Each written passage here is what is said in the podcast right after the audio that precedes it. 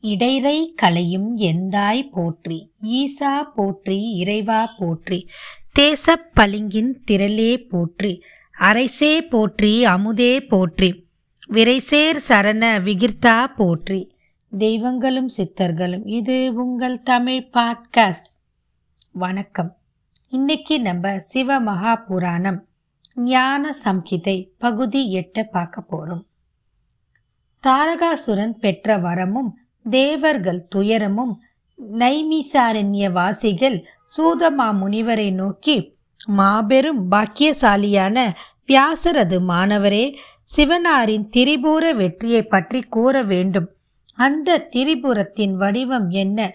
அந்த திரிபுரத்தில் இருந்த படைப்பலம் எவ்வளவு? சிவபெருமானது சேனை எவ்வளவு? இவற்றை நீங்கள் எங்களுக்கு சொல்ல வேண்டும் என்றார்கள். சூத முனிவர் சொல்லலானார். நற்பேருள்ள சிவநேச செல்வர்களே எந்த கதையை கேட்டால் உலக மக்களின் துயர் நீங்குமோ அத்தகைய புண்ணிய சரித்திரத்தையே நீங்கள் கேட்டீர்கள். மாயஜாலம் செய்பவரையும் மயங்க வைக்கும் மாபெரும் மாயனான தாரன் என்ற அசுரனுக்கு தாரகன் என்ற ஒரு புதல்வன் இருந்தான். அவன் தன் ஆசிரியனின் உத்தரவை பெற்று மது என்ற மிகவும் அழகான வனத்துக்கு சென்று தேவர்கள் அனைவரையும் வெற்றி பெறுவதற்கு அருந்தவம் செய்ய எண்ணினான். இரு கைகளையும் ஒரு காலையும் தூக்கி கொண்டும் சூரியனை பார்த்து கொண்டும் நூறு ஆண்டுகள் கடுந்தவம் செய்தான். பிறகு மேலும் நூறு ஆண்டுகள் பெரு விரலை ஊன்றிக்கொண்டும் நூறு ஆண்டுகள் வரை வெறும் நீரை மட்டும் உட்கொண்டும் நூறு ஆண்டுகள் வெறும் காட்டை மட்டும் சுவாசித்துக் கொண்டும் நூறு ஆண்டுகள் ஜலத்தில் இருந்து கொண்டும் நூறு ஆண்டுகள் வெயிலிலும் நூறு ஆண்டுகள் பஞ்சாக்கனியின் மத்தியிலும் நூறு ஆண்டுகள் மரங்களின் கிளைகளை பிடித்து கொண்டும் நூறு ஆண்டுகள் அதோமுகமாகவும் இருந்து கேட்பவர்கள் மனமும் அஞ்சத்தக்க வகையில் அகோர தபசு செய்து வந்தான். அதனால் அவனது சிரத்தில் இருந்து மகத்தான தேஜஸ் கிளம்பியது. அந்த தவாக்கினி தேவர்களின் உலகங்களை சுட்டெரிக்கலாயிற்று. தேவேந்திரன் கூட எங்கே இந்த அசுரன் தன் பதவியை கைப்பற்றி விடுவானோ என்று பயப்பட்டார். வெப்பத்தால் மிகவும் துயரமடைந்த தேவர்களோ இது என்ன விந்தை? சிவபெருமான் அகாலத்தில் பிரம்மாண்ட சம்ஹாரம் செய்ய போகிறாரோ என்று சந்தேகப்பட்டார்கள். பிறகு யாரோ ஓர் அசுரன் பிரம்மதேவனை குறித்து அத்தகைய பயங்கரமான தவத்தை செய்கிறான் என்று தெரிந்தது. உடனே தேவர்கள் அனைவரும் ஒன்று சேர்ந்து அந்த அரசனுக்கு பிரம்மதேவர் கொடுக்கக்கூடாத அரும் பெரும் வரங்களை கொடுக்காவிட்டாலும் கூட அவனால் எல்லா உலகங்களுக்கும் அனர்த்தம் விளையும். அப்படியே பிரம்மா வரங்களை கொடுத்தாலும் அவன் அசுரன் ஆகையால் அவனால் உலகங்களுக்கு நாசம் ஏற்படும். ஆகையால் நான்முக பிரம்மாவிடமே இதை பற்றி கேட்போம் என்று ஆலோசித்து கொண்டு விரைந்து சென்று அவரை கும்பிட்டு விட்டு தாரகாசுரன் செய்யும் அகோர தவத்தை பற்றி அறிவித்தார்கள்.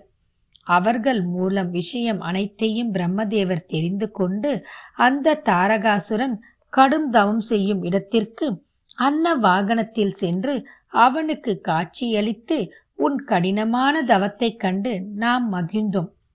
உனக்கு வேண்டிய வரத்தை கீழ் தருகிறோம் என்றார்.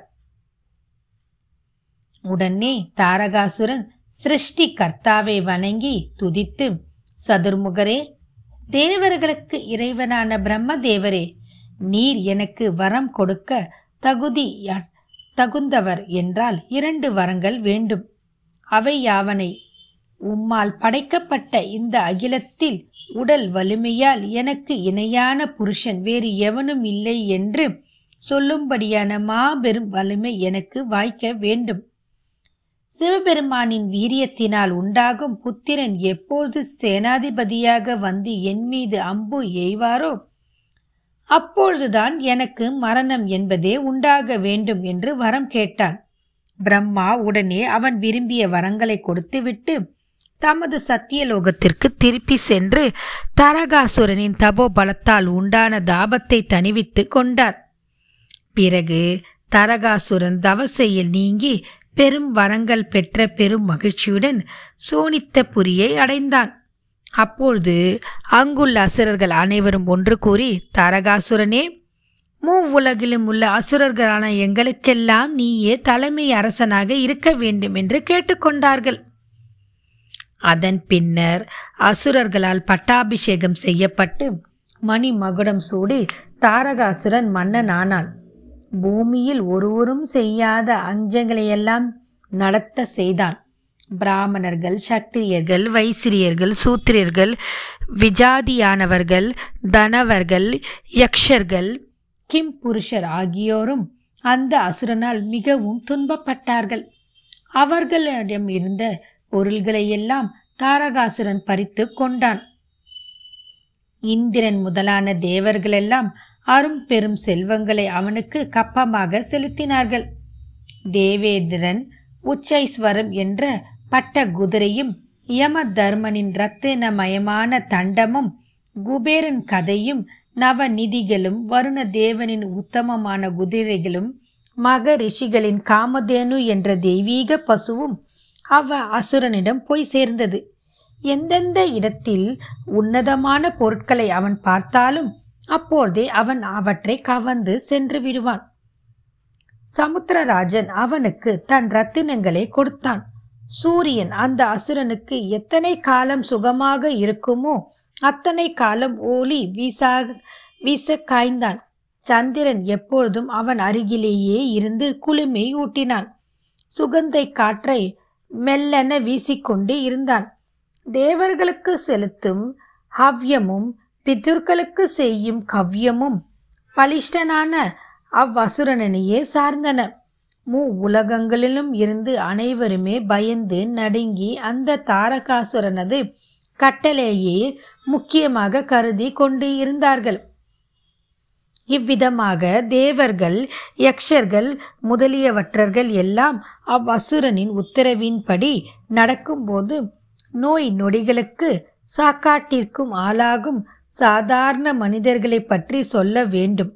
வானுலகம் பூ உலகம் பா பாதாளம் என்னும் வான் உலகம் பூ உலகம் பாதாளம் என்னும் மூன்று உலகங்களிலும் எங்கெங்கு சிறப்பான நதிகள் நந்தவனங்கள் முதலியன இருந்தனவோ அவையெல்லாம் தாருகாசனின் தலைநகரிலே ஸ்தாபிக்கப்பட்டன. இதுபோல பல்லாண்டு காலம் அந்த அசுரன் கொடுங்கோல் செலுத்தி வந்தான். அப்பொழுது தேவர்கள் அனைவரும் ஒன்று கூடி பத்மாசரனான பிரம்மதேவனிடம் சென்று சரணடைந்தார்கள். இத்துடன் இந்த பதிவு நிறைவு பெறுகிறது. மீண்டும் மற்றும் ஒரு பதிவில் இதன் தொடர்ச்சியை பார்ப்போம். வாழ்க வளமுடன்.